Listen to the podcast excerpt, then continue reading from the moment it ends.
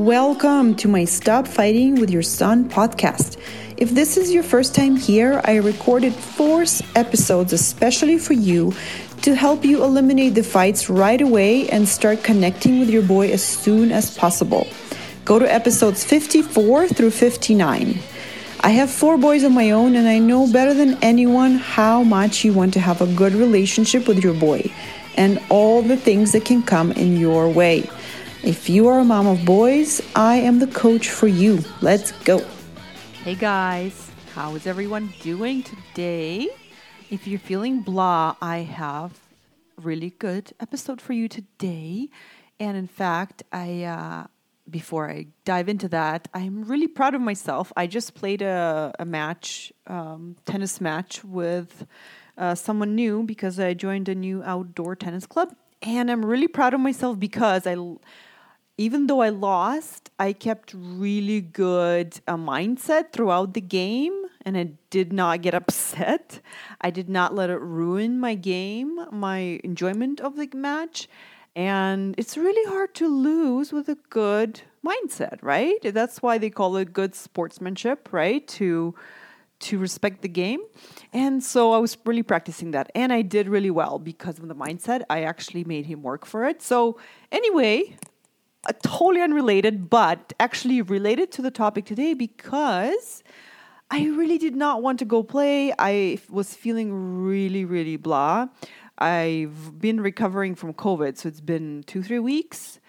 And I've been feeling really not into anything. I've been feeling really blah. And so I wanted to record this episode because if you're feeling blah, I have something from the front lines to give you some some not advice, but something to think about when you're feeling blah, and it will really help you go through it in a more enjoyable way. so, as I really started thinking about it, first of all, I want to tell you that I did not want to talk about this with you today right? Because nobody wants to, that's my head was saying, nobody wants to listen about this. Nobody wants to know about you feeling blah. Everyone wants a happy person. And this is what really messes us up, right? We think we should be happy all the time, and we think people want us to be happy all the time. We don't want to disappoint others. We need to put on this happy face all the time. That is a big part of the problem because 50% of the time we don't we don't feel happy. We feel human terrible emotion, right? So, if you're feeling blah, this is for you. Listen to it when you need it. And I want you to know that everyone that I've ever come in contact with feels blah, terrible half of the time, half of their life, right? They don't feel happy 100% of the time. So just remember that for forever. And so I, my mind didn't want to talk about it. It was like saying, no, you shouldn't even record a podcast because you should feel happy before you record a podcast. No, no, I said no. This is useful information. This is will be useful for people who are feeling terrible, right? Okay. So, if you're feeling blah or if you're feeling sick or if you're feeling mm, like mildly depressed but you're functional, if you're just in a bad mood, here's how I suggest you can look at it. I think there's two ways to look at feeling blah. And one way will make you feel worse, and one way will make you feel better. And the first way that we sometimes naturally, uh, like by default, fall into is it's taking too long for me to feel better, right? If you're sick or if you're feeling blah, you're thinking, this is taking too long. I should feel better by now. And the second one is, it sh- this shouldn't be happening. I should feel better, and it's taking too long to feel better, right? This is like in general, we usually think that it's taking too long and it shouldn't be happening. And I should feel good, right? So when we think that way, what we're doing is we're really um, pushing it away, we're closing down on it, and we're really not enjoying it, right? We're really, and I'm not suggesting that you should enjoy it, but really you're creating on top of feeling blah, you're creating the extra blah on top of it. And saying, okay, I feel blah and I feel really upset about feeling blah, right? Which of course will feel terrible. So imagine if your blah is like a guest who's coming into your house and how do you greet that guest? If the blah knocks on your door and you open it up and you see blah and you are not happy to see it, you will not be nice to it. You will close the door or you might let it come in but you're not going to pay any attention to it you're not going to take care of it you're going to think oh when is it going to go away i really don't want it here but the problem with the blah the the it will stay and be your guest as long as you don't pay attention to it. It's here. The guest is here. How you react to it will determine how much you enjoy it. Right? So there's not enjoying it, which means you wanted to leave, and there's really enjoying it, right? And I don't want you to go to enjoying it, but the other option I want to suggest is just being nice to it, right? Accept your guest, make it comfortable, welcoming it in, you know, offer it some tea. This is I got that from my favorite Buddhist Buddhist monk, Ajahn Brahm, and he just says and he says it in a British accent, which I love. He says, just, you know, invited in, offered some tea. I can't do the British accent, but he, the way he says it, it's adorable. He's, he, he says, invite it into your heart and, you know, offered a seat on the couch, offered some tea, you know, welcome it, take care of it, say, How are you doing? Right? And then when we do that, how do we feel? Right? We feel a lot better about the blah. So it's all, it's like we're having two feelings at the same time. We feel blah, and then we feel something else about the blah. And so, what I want to offer today to you is that you have two options to consider when you're feeling something about the blah. And if you are not feeling good about the blah, I suggest to you that you um, treat it as a guest and welcoming it, welcome it in, and really take care of it and talk to it like a guest. And here's some thoughts that I wrote down that I uh, try to think about when I forget. When I forget that it's a guest and then I remember, like if I'm in the default place of I want to feel better, this shouldn't be happening, it's taking too long, and then I notice it and I notice, oh my gosh, I'm feeling too I'm feeling too rushed to feel better. I feel bad and I'm feeling impatient. Oh right, I'm feeling impatient. I'm frustrated that I'm feeling bad. Oh, okay. Uh, that means I'm gonna st- start thinking the opposite. I'm gonna think, um, uh, this will pass. Like the guests will go away, and all I have to do is just welcome it in for now until it leaves. It's okay, it's normal. I always think it's normal. Everyone feels blah.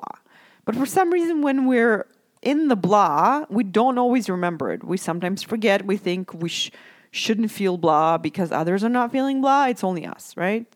Again, remind yourself that it's normal. And I, I ask myself, what does my body need? So ask your blah, what do you need? Do you need sleep? Do you need a snack? Do you need some comfort? Do you need to take a break? Right? And I talk to it that way. And I and I also really practice telling my blah or telling myself that I will take a break as long as I need it. Because as a mom, and I think as a woman, and a lot of us actually, mm, probably, I think we have it worse as moms in terms of being efficient, getting things done. We have it a lot worse because of our job. And because I want to be efficient and get everything done, it's a lot harder for me to tell myself I'll take a break as long as I need it. Because I, I tend to think, oh, you know, I'll just take a break today or just for an hour and then I'll be back at it. But uh, the reality of it is sometimes my body needs longer, or my mind, or the general blah needs longer than my patience can survive, right? So that takes practice. So between the two states, and I, the way I like to distinguish where how I'm feeling my, about my blah is, am I feeling in a rush to get better, to feel better. That's that's one state and i don't want to be there i don't want to feel in a rush to feel better because that's just uh, me being unsatisfied or am i being patient am i being not in a rush that's where i want to be and so a, a lot of good self-care practices come out of the not rushed state for example it I tell myself, okay, what do you need? Do you need a nap? Do you need extra sleep? Right? And then, then all the things that we've always heard about, like take care of yourself, exercise, drink lots of water, sleep, all of those things, then it's so much easier to, they just flow out of you to do those things if you're not in a rushed state to feel better. Then you do take a nap if you can. Then you do go to bed early. Then you do have a salad or soup for lunch, something that will nourish you. Then you do cancel something that you can cancel and need more rest during that time, right? And that that's the other thing that I do is I tell myself, okay, it's okay to do the bare minimum now because I need downtime. I need to rest. I need to take care of myself. So I will cancel everything that I can and I will do what I still need to do the bare minimum. Where do I need to ask for help? Like if I have a fever, I'm not doing anything, right? Just like in the beginning of COVID, I have a, had a fever for a day or two. So my husband stepped in and did everything and uh, that was an obvious choice for me. I can't do things. So but when you're in kind of like out of that fever and you still can do things, that's when it's really tempting to just start doing everything again. And of course, your body will tell you, don't, you know, you did too much, you overdid it, you're too tired. And when you're almost out of feeling sick and you're just blah, right? You're just not feeling fully back into it, but you're not that sick anymore.